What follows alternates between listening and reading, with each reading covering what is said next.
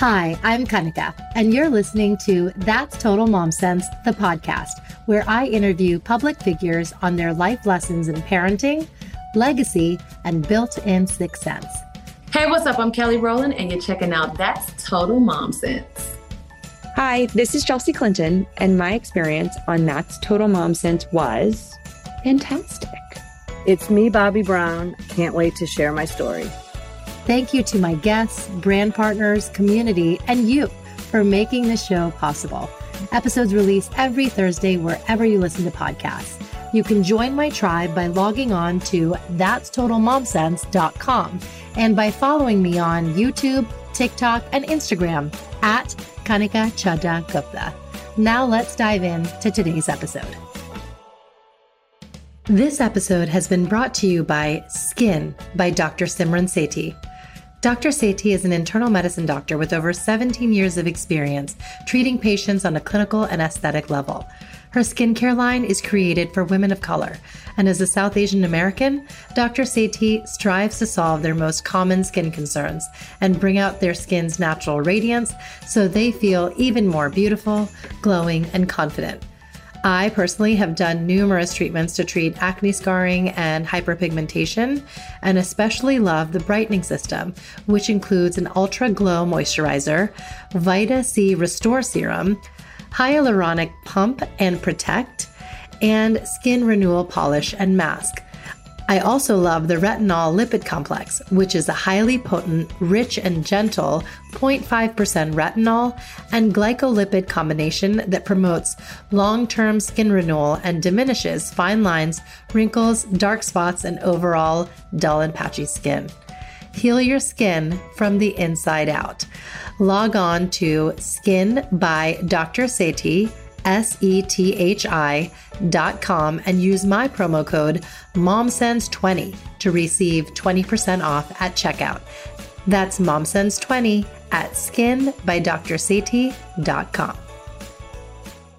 As a South Asian American and woman of color, I've personally found it to be very difficult to find skincare treatments and products that are safe and effective and have done a ton of research and trial and error over the years. From my teens, when I had acne prone skin, I've been on doxycycline, minocycline, which actually turned my skin blue. I'm not kidding. Accutane, and in my 20s and 30s, have done numerous in office procedures, including microdermabrasion, Fraxel laser, chemical peels like VI, glycolic, and lactic acid, and have been using Retin A before and after my pregnancies. I can't tell you how honored I am to have industry expert Dr. Simran Sethi join me on the show today. We're going to be talking about her journey and how she went from internal medicine to skincare and how we can take care of our melanated skin and the best way to achieve long lasting results. We're also going to be debunking beauty myths, talking Ayurveda and nutrition, and how to stick to simple morning and evening skincare routines. Dr. Simran Sethi, MD, MBA, has two decades of experience treating patients on a clinical and aesthetic level. She has cultivated her skincare line by focusing on both how the skin is impacted from the inside and out. Her line of products called Skin by Dr. Simran Sethi includes her signature brightening, hydrating, and acne combating systems featuring ingredients like glycolic acid, hyaluronic acid, green tea extracts, vitamin C, and retinol. Her Medispas Renew MD Wellness are located around the San Francisco Bay Area. And because she's so one on one with her patients, you have got to listen to her podcast, The Skin Report, where she uncovers trends and gives advice to her listeners each week. She also happens to be a mom of three. So we're going to talk about her parenting journey too. Dr. Sethi, welcome to That's Total Mom Sense. Thank you so much. It's a joy to have you here. I can't wait to dive in. I was uh, really enjoying your summary of your journey. So, so yes, I can't wait to dive into that too. Thank you. Well, let's start with your childhood. I feel like we have something in common. We're both South Asian and of Punjabi descent. Oh, what was it like growing up for you? Well, you know, my parents migrated to the United States and I was the oldest of five kids. You know, when you're the oldest, you're meant to be an example to your siblings, and your parents are probably a little stricter with you than they are with the rest. And you don't realize that until your younger siblings grow up and you're like, what? You let them do that? but we were lucky that we had family around. I grew up in the Midwest in the St. Louis area. And there weren't a lot of people who looked like me. So the small group of people who did, we were very close knit. And are there any traditions that you had or any Punjabi sayings or dishes that, you know, you remember fondly? because my parents were both working, we did a lot of experimenting in the kitchen by ourselves. So we had a lot of fusion. We'd mix a lot of Western ingredients or dishes with Eastern. I had a tendency to mix lentils and everything. My siblings and I would eat our uh, meals in the wrong order, like breakfast for dinner and vice versa. That's but awesome. I, I miss that. But, you know, when you grew up in the Midwest at the time that I did, we adopted a lot of Western traditions, which, which was fun. Yes, 100%. And both your parents were doctors. So Yes, you followed in their footsteps. And I mean, I have to say, you're like any Indian parent's model child because not only did you earn, um, you know, your degree in medicine, you have an MBA from Wharton too. You're just knocking it out of the park now. no, no, you know, actually, when I when I was going to start business school, my parents said, "Do you really need to go to school for this long? Look at how old you're getting." So, so no, but that's it's it's amazing how you knew you wanted to change and and wanted to pivot. But let's start from your work as an internist. Did you always know you wanted to be a doctor? I did. You know, I I can't remember a time where I did not know that I wanted to be a doctor. I was just intellectually, I found medicine very intriguing. So I always did know that I, I wanted to go into medicine.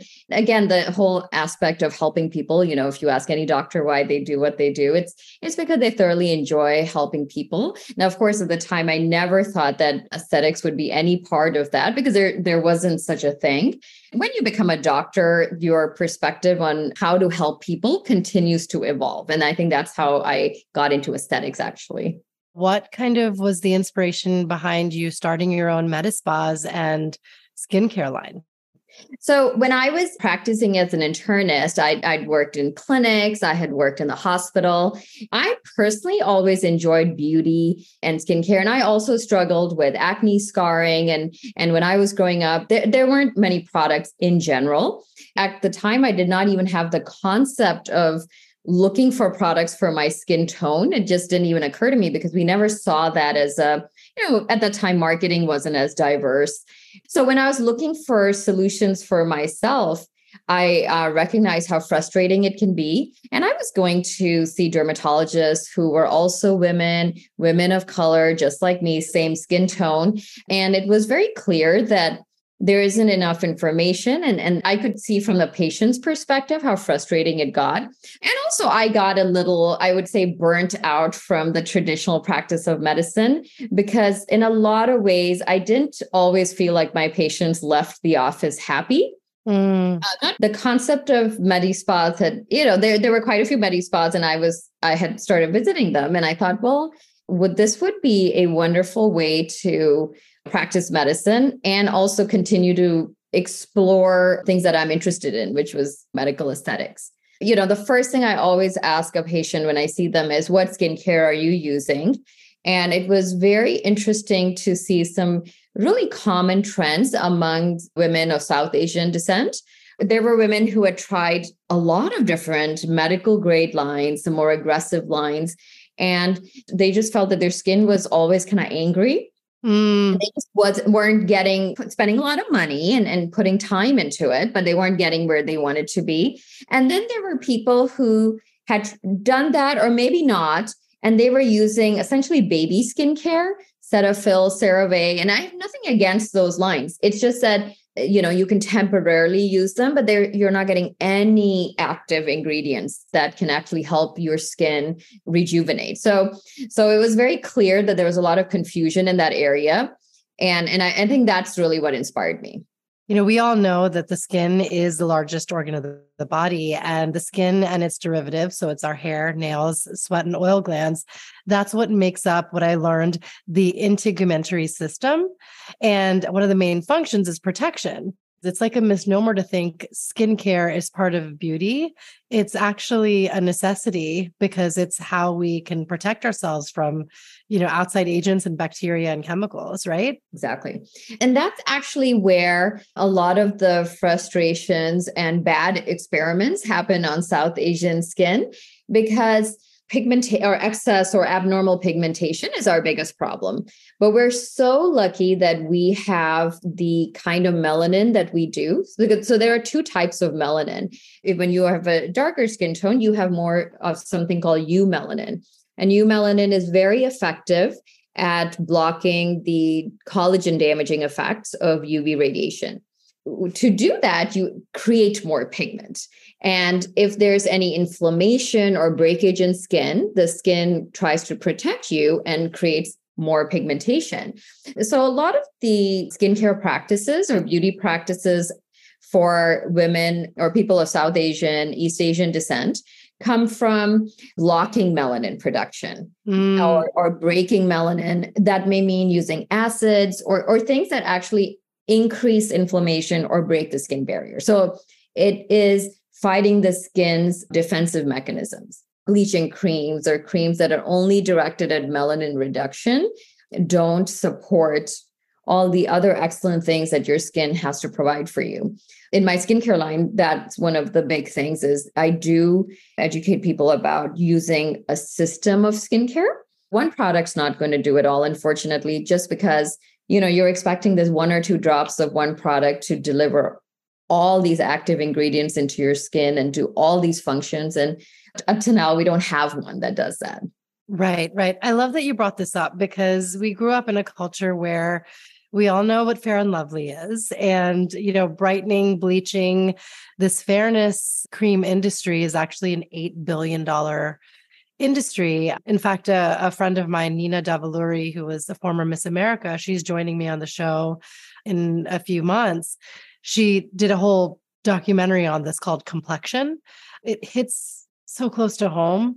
I think it's so important that you shed light on how these melanin blockers are actually counterintuitive and they make your skin go into like a melanin overdrive. And so right. it's not healthy. No, it's not. And going back to when we were growing up, my grandmother would visit us periodically. I, I she would be floored to see what happens to us when we spend time around a swimming pool. And uh, but yeah, they're but, like, don't get dark. that's right. But uh, but you know, using skin bleaches or really harsh exfoliants is something that a lot of people of color are marketed to do. And that's when you see the excess pigmentation, the unevenness, the dullness, and skin just just your skin literally doesn't feel happy. Yeah, and I think you know we have to be mindful that it's it's not that innocuous um, because I remember this takes it back, but I was in like fifth or sixth grade and being Indian, I think, you know, we also, many of us are hairy and our hair shows. And mm-hmm. so it's like the eyebrows, the upper lip, like we got to deal with it my mom, I convinced her, I said, okay, if I'm not allowed to wax because I'm too young for that, like at least I can do Jolen. And I used Jolen facial bleach um, to bleach the, like the facial mm-hmm. hair and, and peach fuzz. I remember in salons that we would go to, they were like, oh, do you want to just have me apply this entire Jolen bleach on your face or this Shehnaz bleach on your face. And I thought, fine, you know, what, what's the big deal?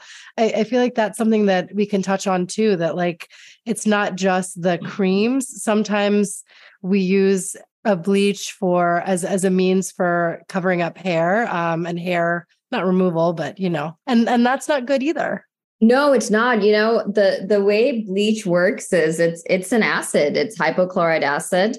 And its job is to dissolve things. So it dissolves our skin barrier. So the superficial layer of our skin, the epidermis, which houses our pigment producing cells, just goes, oh my God, I need to produce more pigment. I need to immediately protect the skin. Mm-hmm. So it, it does the opposite. You know, then the skin will turn a, it, it won't even turn darker. It actually turns a darker brown grayish gray um, yes. looking, mm-hmm. you know especially in patches. And and that's because it's, it's abnormal production of melanin. And and bleach is so heavily used in south asian culture. Yeah. So then i guess as a solution to that opt for waxing or or laser because laser technology right. has advanced, right? And our, our it, skin tone it, can handle it. it. certainly has. You know, laser hair removal technology has advanced so much in the last few decades. Regardless, it's important to know what laser hair removal machine you're using and the operator's experience. You know, if you walk into a laser hair removal clinic and everyone sitting in the waiting room is not your skin tone, then you know you need to ask them what their experience is with your skin type and, and tone because it does make a difference. And laser hair removal, yes, very gentle on the skin, skin, and and honestly, waxing is actually quite safe. Threading is quite safe. But if you were to wax continuously, you're just putting, you know, you're just pulling on your skin so much. And there are people who, even after threading or waxing, uh, will break out. You know, you don't ever see that with laser. So it, it's a very safe way. It's an investment, but but certainly something that can easily be done. Yes, we've come a long way. I mean, I remember back in the day, it was either creams, waxing, uh, threading, and then electrolysis. I don't think anyone does electrolysis as commonly now. No, no, it's yeah, because it's it's it's, it's pretty labor intensive and and mm-hmm. it's, it's it can be painful unless they have things like polycystic ovarian syndrome and they're just not responding, then yes. But I, I would say 99% of the people doing any kind of hair removal with a device or laser for the millennials who are listening, I think the majority of us have been prescribed some sort of oral medication when we had acne in our teens or maybe even adult years. You know, I know I've personally been on Accutane and I know so many people who have. What are your thoughts on Accutane? Well, you know, I, I do think that Accutane is very powerful. However, your skin is going to get really dry. And I see a lot of young kids and, and men and women who are prescribed Accutane, but they're not given any guidance on skincare. Or they're asked to use skincare that maybe is a little too occlusive on the skin. So it's petroleum jelly or, or Vaseline. And so I think that Accutane, along with good hydrating lipid rich skincare is excellent but mm-hmm. if you have less severe acne, there are other things that monthly facials with a medical grade facialist and, and you know, proper skincare makes such a big difference. Yes, 100%. And now I wanted to have like a personal consult, if you will. Um, of course. I'm so excited for this. You know, I've been doing peels for a very very long time um, since my my 20s i feel like right out of college is when i started doing you know, microdermabrasion or just a variety of peels. And I want to share one scenario that was pretty recent. It was March of 2020, and we had just embarked on lockdown and didn't even know what it was. So I was like, yay, I have two weeks off. And a friend who is an esthetician, I called her up and I said, Can you send me an at home peel that I can do? So I tried the perfect derma peel I essentially burned my skin off and had uh, given myself hyperpigmentation. And I feel like many of us have made these fumbles because you just want to do it on your own and it turns into this botched experience and you're like oh my god why did i do that? But afterwards i met with a local dermatologist dr janine downey who gave me Cyspera and before that like a concoction of hydroquinone for a couple weeks and then that made everything subside. You know for many of us hyperpigmentation is like our number one concern and maybe a close second is like the residual acne scars um, mm-hmm. um, and that's what i have so what would you say is a good treatment plan for yes so let's just start with like something everyone can do which is skincare so, hydroquinone has been around for a while, and hydroquinone essentially is a pharmaceutical and it reduces uh, melanin production. But the only problem is that it, you can't use it indefinitely. You can only use hydroquinone for a short period of time and then you have to stop using it. When when you're trying to clear hyperpigmentation, the first thing the thing that's most important honestly is building back your skin barrier. And retinol actually is a big is an excellent way to increase your skin cell turnover to erase pigmentation, and mm. it'll also help your skin barrier. But if you've used retinol in the past or tretinoin, you probably remember that it makes your skin get very dry and and and you know you're just flaking all the time. And the skin may also look kind of uneven and dull. That's actually what inspired me to create my retinol. It's a medium grade, 0.5% retinol, but it is combined with lipids. So when you apply it, it actually looks like an oil. That is going to help build your skin barrier while you're doing all that skin cell turnover. So you can actually use it and not look uneven. But retinol is a great way to reduce pigmentation. The other thing is maybe also using some chemical exfoliants like glycolic acid and lactic acid, but not every day. So okay. a few times a week. That also kind of helps slough off dullness.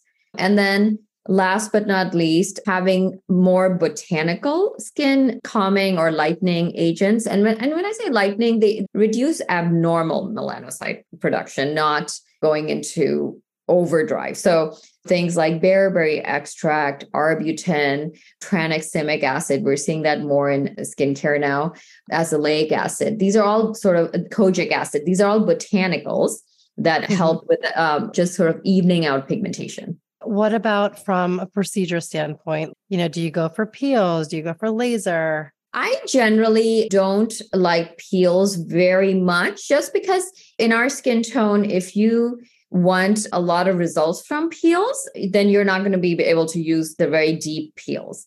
Mm-hmm. Which are, you know, usually have, you know, the perfect derma peel that you were talking about has some phenols in it so peels i i would consider something that you would use for just sort of, sort of light maintenance but okay. for more results like acne scar reduction, anti aging, pigment reduction, uh, post inflammatory hyperpigmentation reduction, I like to use microneedling or PicoSure laser. And when I say PicoSure laser, I, I, you know, I'm specifically pointed out because as you know, you've done a few laser treatments before. There's so many lasers in the industry. They have different brand names, they're different device categories and it's really confusing.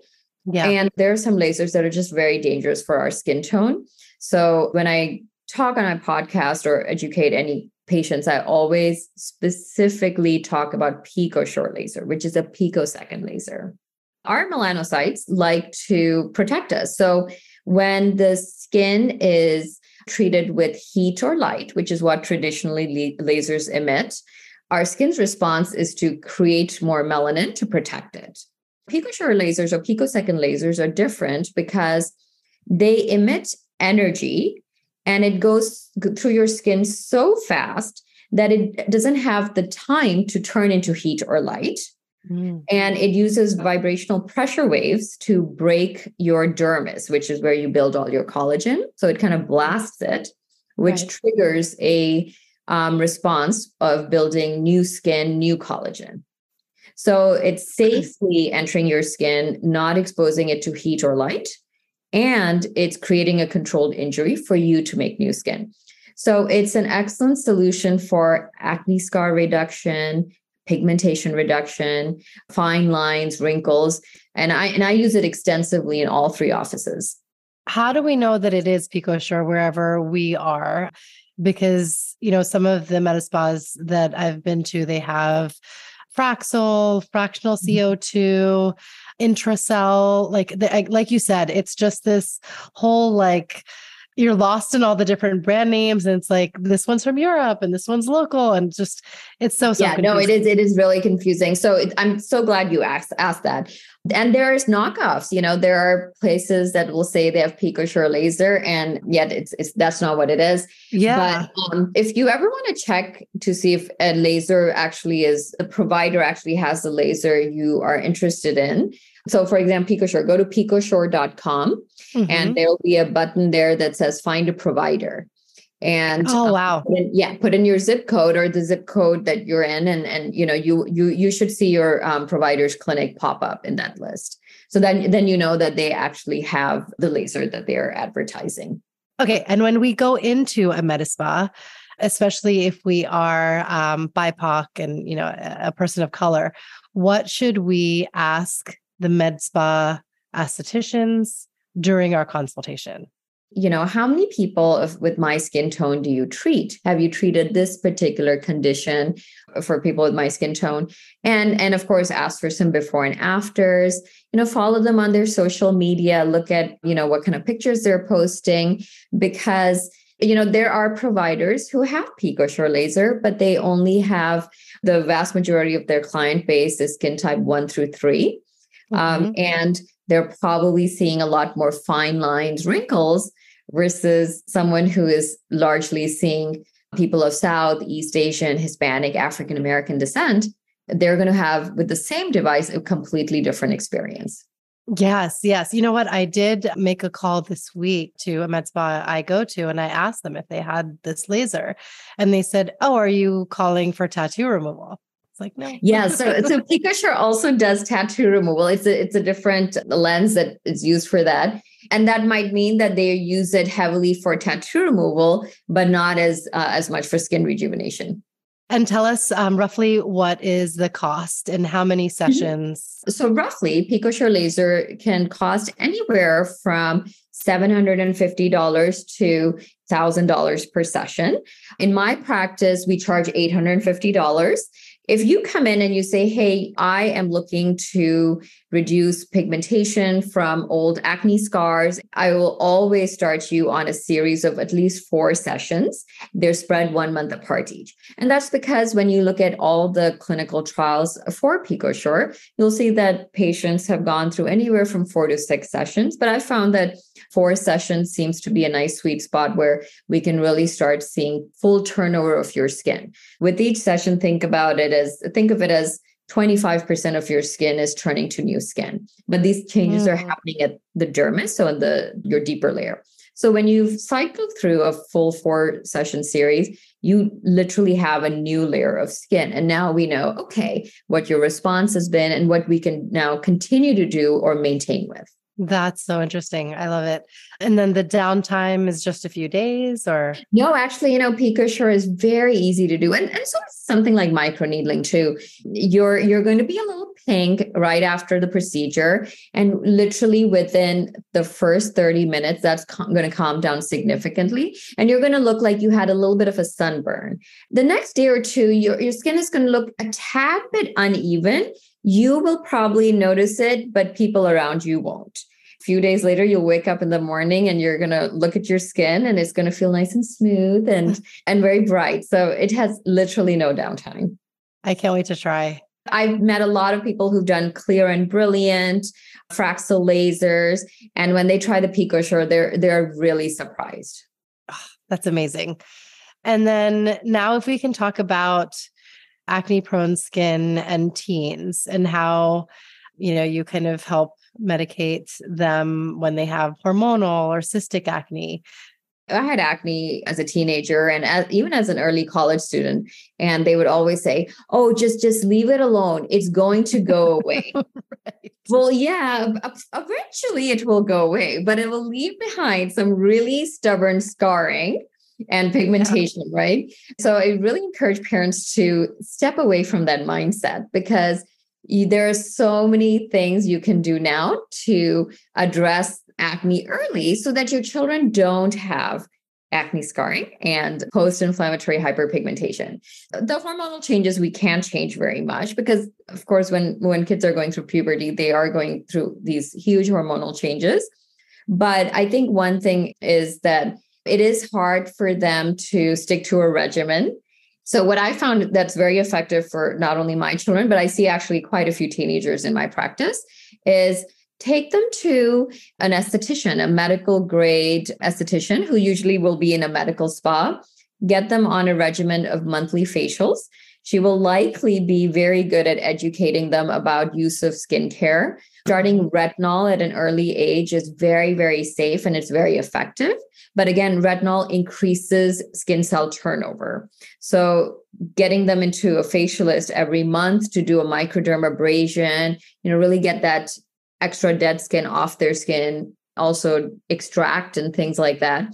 Excellent um, thing to start, you know, in your teens as early as 13 or 12, whenever your child is starting to show acne. And again, retinol can be safely used. Oral, you know, Accutane is a consideration really if it's it's more severe acne. And again uh, sunblock you know a lot of kids don't use sunblock or, or think that it's it's it's cumbersome but it, it does save your skin from the extra post-inflammatory hyperpigmentation that you get with acne especially in our skin tone. Right right right right. You know what's your take on girls taking birth control to kind of manage? I would say birth control is really only effective if they have a lot of acne and irregular periods. Uh, yeah. Girls, if if girls have pretty regular periods, or they've taken birth control for irregular periods, but their acne and excess hair growth are still not responding, then they, I, I prefer using a medication called spironolactone. And spironolactone is a medication that we normally use for heart health. But what it does, it just lowers the amount of testosterone that the body is producing. And it is very effective in controlling hormonal acne. So I actually usually will go to that first if the patient is not experiencing um, irregularities in her periods. Mm-hmm. Birth control tends to, I, I find birth controls is not the best at acne control, honestly. It's it's better at correcting your periods and cycles. Yeah, I love that you say that because sure it's a nice supplement if necessary, but like let's use the medication for what its, you know, primary problem that it's solving.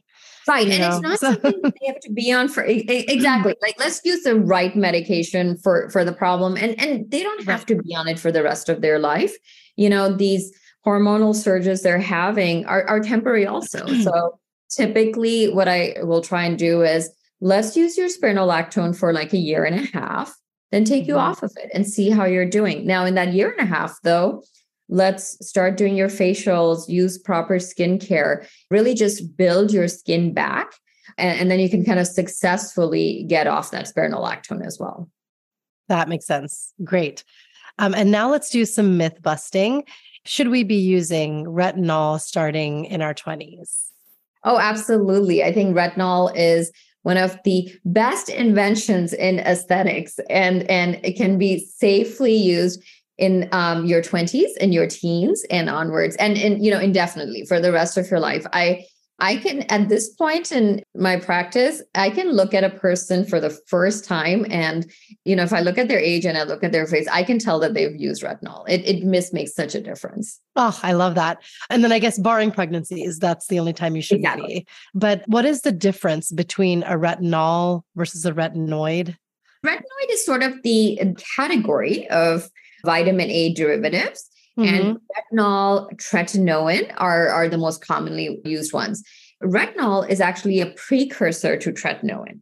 So okay. that's why it's not as strong when, you know, you apply to the skin, but that doesn't mean that it's not doing the same thing tretinoin is doing. So that's usually a, a misconception. A lot of people think that they should be on tretinoin or uh, 1% tretinoin because it's making them peel. So it's definitely doing a much better job. Retinol will convert to tretinoin in your skin and it'll save you from all that inflammation that tretinoin typically causes. You don't have to experience that unhappy six to eight weeks of retinol usage to get effect from it. A lot of studies have been done that have compared retinol versus tretinoin, you know, the 0.5% versus 1% and all of that. And the effects are actually the same, minus the inflammation. That's great. Yeah, I remember you saying that on the skin report that 0.5 is enough. Mm-hmm, absolutely. Um, that's great. And what about cleansing brushes like a Clarisonic? Is it too abrasive or is it okay? I actually am not a fan of the Clarisonic or, or any cleansing brushes or cleansing towels. You know, that mechanical abrasion that happens with a cleansing brush, especially if you do it a few times a week or every day, can just be too aggressive on your skin barrier. It'll physically create micro tears. So instead, using a cleanser that has maybe a light chemical exfoliant or or just just very light you know, particles, tiny particles, is a lot gentler and effective. And it actually really gets into your pores, right? Your pores are so microscopic. Mm-hmm. The bristles of the brush honestly can't even really get into them. You are better off not using one, or if you have one, maybe use it once a week. Yes, I, I'm with you. I feel like I've spoken to another dermatologist about that, and she said it results in broken capillaries. Just no. What about your take on dermaplaning? Dermaplaning. I think that dermaplaning is a um, very safe way to just sort of, you know, kind of polish the skin because you're, you're dermaplaning is essentially a, a more glorified way of shaving your face. But on a more regular basis, you can really, um, you know, minus the hair removal, your, your skin can look very polished if if you use every other night or something a you know a mechanical exfoliant like something that has small particles. So, you know, you don't necessarily have to be comfortable with dermaplaning. And, and you know, it, it, I think dermaplaning's effects are mostly related to rem- removing the peach fuzz from your face. But it's, it's safe, it's effective. So I have nothing against it. What about derma rolling? It's such a TikTok and Instagram hit, but it is, I, I think it is so dangerous for the skin. You know, a derma roller looks like a lint roller with spikes on it. And what they're trying to do is break make little breaks in your skin to induce collagen production. But the your collagen production happens in your dermis which is very deep. And to enter your dermis you have to break your skin barrier get into your epidermis where we make our pigment. They can't get to the dermis because to get into a dermis it's very painful. So you can't possibly afflict that level of pain on your skin with a derma roller these little spikes go into your epidermis where they do guess what? They they will make your melanin go crazy. And so we have such an increased chance of post-inflammatory hyperpigmentation and scarring that happens with the derma roller instead you know go into a medical professional get a proper microneedling procedure done. So much more effective and safe and and tell us about that. I mean, the Kardashians made the vampire facial, you know, just kind of go viral. What is it about microneedling? Is it legit? It, it, totally is. And you know, some of our earliest studies about my from microneedling that are decades old, they actually come from Africa. Excellent and safe choices for skin of color. But but microneedling essentially makes controlled breaks or injuries into the skin to induce collagen production. So, you know, it, it's just stimulating collagen production, but it's doing it in a controlled fashion where it's not going to make your skin make that extra imbalanced amount of melanin. And the vampire facial, where you might you do a microneedling procedure, but then you also you draw the person's blood and right. spin it in a centrifuge to isolate your plasma, which is very rich in growth factors and apply it into the skin, that just sort of ramps up the collagen building effect. And it actually also helps quieten down your pigment producing cells. So so it's it's it's a great treatment. Yeah, no, I've done it before and I love it. And it makes sense. It's the it's the platelet rich plasma, PRP, mm-hmm. which just helps heal the skin because it does. It does. It concentrates all your growth factors and yeah. delivers them into your dermis. Exactly. Exactly. And now let's dive into your skin line, which is so, so exciting. Congratulations on launching that. Oh, thank you. Thank you. It's it's something I'm very passionate about and and I'm fortunate that I had the years of experience working with people with my skin tone and skin issues to be able to sort of develop it. So tell us about, you know, the range of products to start. Uh, you know, I have cleansers, some exfoliants, serums, sunblock, but I also have a retinol in it. And you know, one of the things about skincare is that it's very overwhelming. Mm-hmm. And one thing I learned from my own journey and looking at what my children buy, because of course they are always on TikTok yes. and they're always using my credit card to buy skincare from other lines. Oh, get out. I can't believe that. but then if it doesn't work, they always offer it to me too. So I think that's really sweet. I'm like, yeah. Okay, Thanks. I, I will use your teenage cleansing cream, sure. Right. But there's a lot of duplication in our steps. It's mm-hmm. very common to see someone using a cleanser which has an exfoliant in it, and then they're putting another exfoliant on top of that. Then they're oh going and putting, you know, moisturizer on with which has sunblock in it, but not enough sunblock. You know, so there's a lot of this going on. So um, my skincare line is really um, you can of course buy products individually, but I also have little sets for different um, skin concerns. And I have little trios and duos that you can easily incorporate. I have a set for acne, Crohn's skin, one for just brightening the skin, which is more for normal skin, uh, a set for dry skin, and then the signature system, which is actually what I use. So it has a few more steps, but it's you know it's a system that's that's great for brightening the skin, but also anti-aging. That's excellent. And could you give us, you know, an ideal morning routine and evening routine with your products? Because one thing that I was surprised to know is that we can use vitamin C during the day and night just under your sunblock. I feel like once you explain this, it'll be enlightening for us what we actually have to do as far as steps in our morning and evening routine so so basically our, our skin care steps have to follow our skin renewal cycle and the morning routine is going to look a little different than the evening routine. But the first thing is you should always wash your face in the morning with a cleanser. You know, there's a trend to not use a cleanser and just wash with water. And I know people usually people tend to do that if they have dry skin. But at night, we're actively building all the cells in our body, including our skin. So when we mm-hmm. wake up, we actually have a layer of sort of like dead old skin sitting on our skin that we do need to wash off. So now you washed up all washed off all that debris, dead skin cells of your skin. So now your skin is ready to take in all the good stuff. So the active ingredients. So a serum with some sort of antioxidant. So my vitamin C serum is actually a THD vitamin C. It's not an L-ascorbic acid vitamin C which mm-hmm. means it's not acidic. So, you know, it doesn't feel like you're putting a lemon on your face, which if you've used a 20% L-ascorbic acid, you may have experienced. And it is eight times stronger than a 20% L-ascorbic acid, but it's not acidic. So it, it matches our skin's pH. So, but anyway, an antioxidant serum. So cleanse, antioxidant serum. So vitamin C is one of them. I also have a vitamin E and a, a green tea serum, depending on your skin concern. And then after that, a moisturizer. Moisturizer is great for any skin type.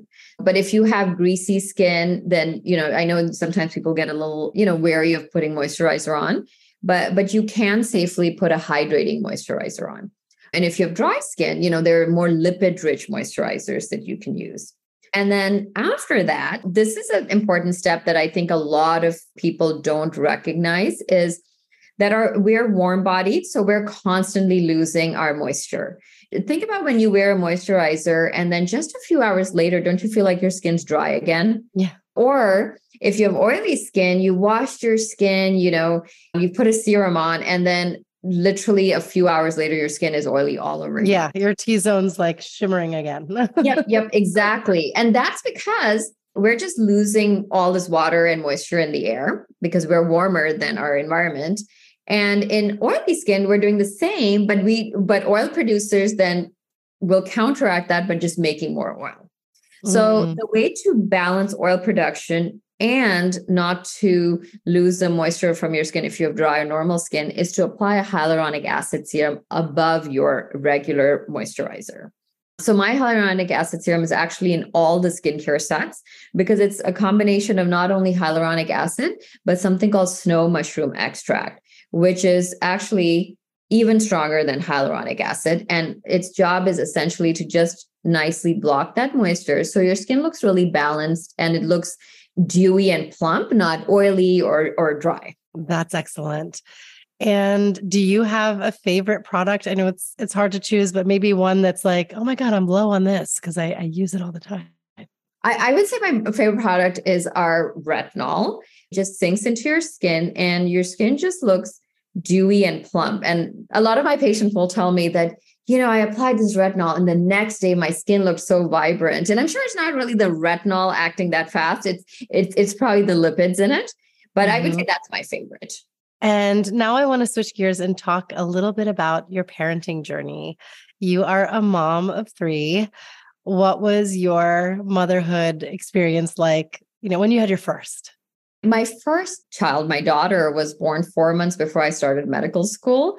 Yes, and and you know the the saying it takes a village to raise your kids. So I was very fortunate because I, I had to really rely on this village. My mother in law, my father in law, my sister, my parents, they all did so much to allow us to be able to, because my, my husband was actually a surgery resident when I was a medical student. So we had no money and, and time. And had this baby and we had this baby. Yeah. But you know what? I think that for any mother, um, I, I, don't think there's ever honestly like a best time to have your children. And no matter what, you you make it happen and you make it work. But I will say that when I had my children, I was always rush, rush, rush, rush. And, and until I had my third one, I, I actually had my third daughter when I was in residency and I took a one uh, one year break because mm. I just mm. felt like with my other two. I just felt like time had just just you know it, it just flew and i just never had a chance to kind of enjoy them as much. Yeah. So i'm so happy that i was able to do that. And because when people tell you enjoy them when they're little they're not lying. Yes it's true it's true and i'm so glad you gave yourself that that pause. Um, yeah and you know it's, yeah. it's very difficult to do that because yeah you know you always think that you're going to miss out on something if you take that pause in your career but that's not true. Yes no absolutely. And then what about your your other two? Kind of what phase of life were you in when you had them? So my kids are very used to going to activities or, or play date or, or or a pediatrician's office where I have a book with me because I'm studying for boards or I'm studying for the test or this. But you know, I feel like they were like my companions on that journey and and some habits have been instilled into them. You know we've learned efficiency. So i, I think I, looking back i wouldn't have it any other way. And and and you know honestly i don't think our lives are any busier when we're out of school either. So you, you just learn to become more efficient when you have your kids no matter if you're a student or you're you know you have a career already. And what do you admire most about them? I'm sure they all have taught you along the way too they they have. I think I think my oldest, I do admire how calm she can be in every situation. And, and she's always very positive. So I, I really admire that about her. And my son, I would say, is more like me. He he really has a big heart and he's sandwiched in between two girls.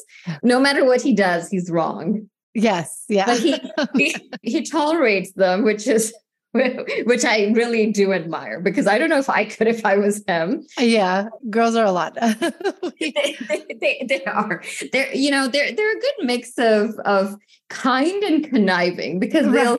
They'll, at the end of the day, they'll make you do what they want you to do. Um, and then, and the younger one, you know, she's fun. She's she's quite she's quite the hybrid of the two it's very interesting to also see parts of your personality and your husband's personality in your children as they grow.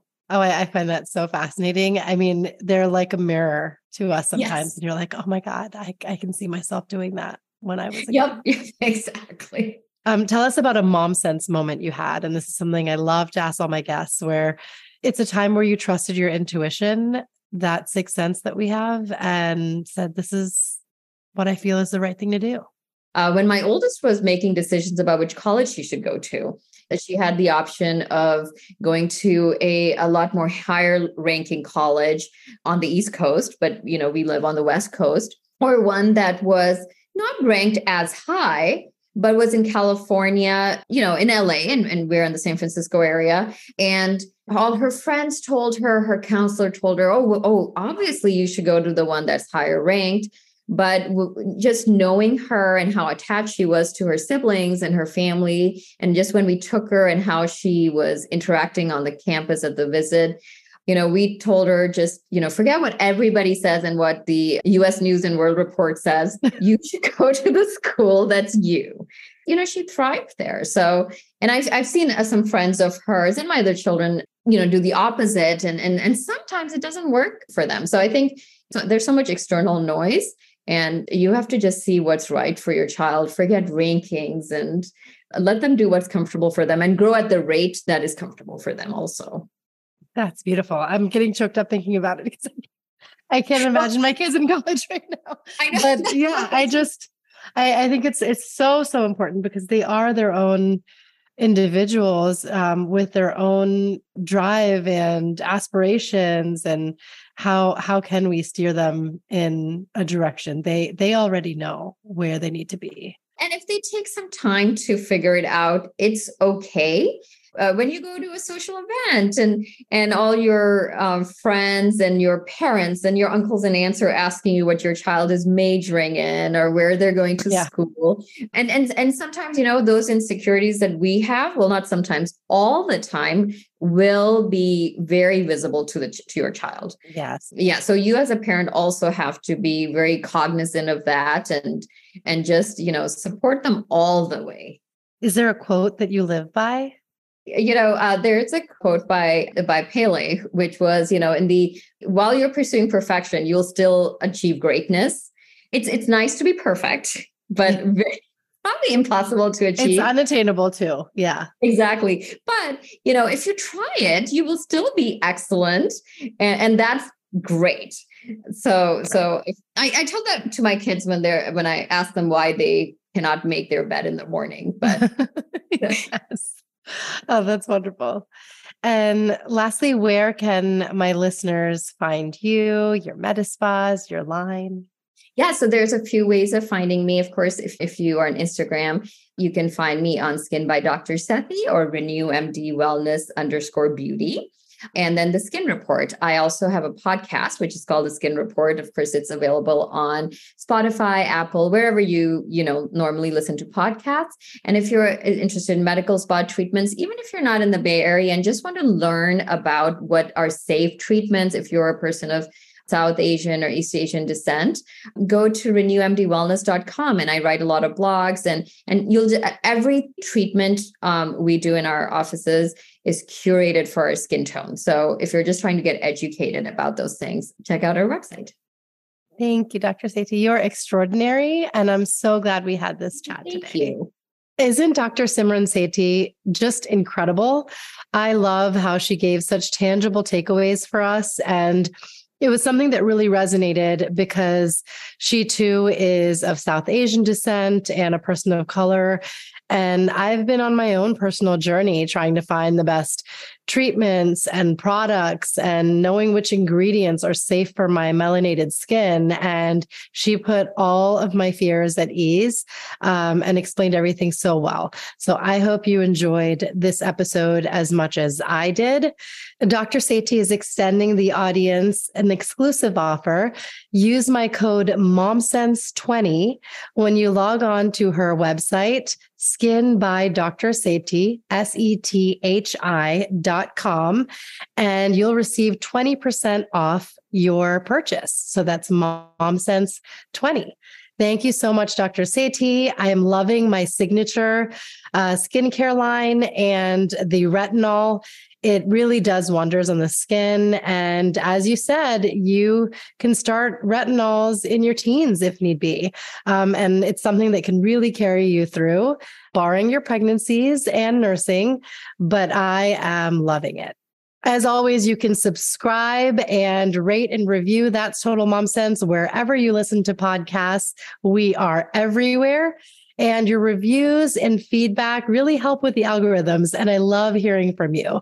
So definitely do that if you haven't already. And you can email me at that's totalmomsense at gmail.com.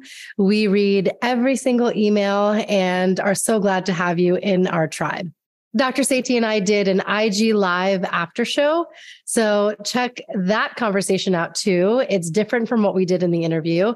And we talked about um, Ayurveda and nutrition, like should I be eating fried food? And does that contribute to acne? So if you're curious about that, just visit my Instagram handle at Kanika Chadda Gupta. You can write to me at that's total mom sense at gmail.com. We reply to all your messages and are just thrilled to see you in our inbox. As always, trust your mom sense and dad sense. Stay strong, super parents. I'll see you next time. That's total mom sense.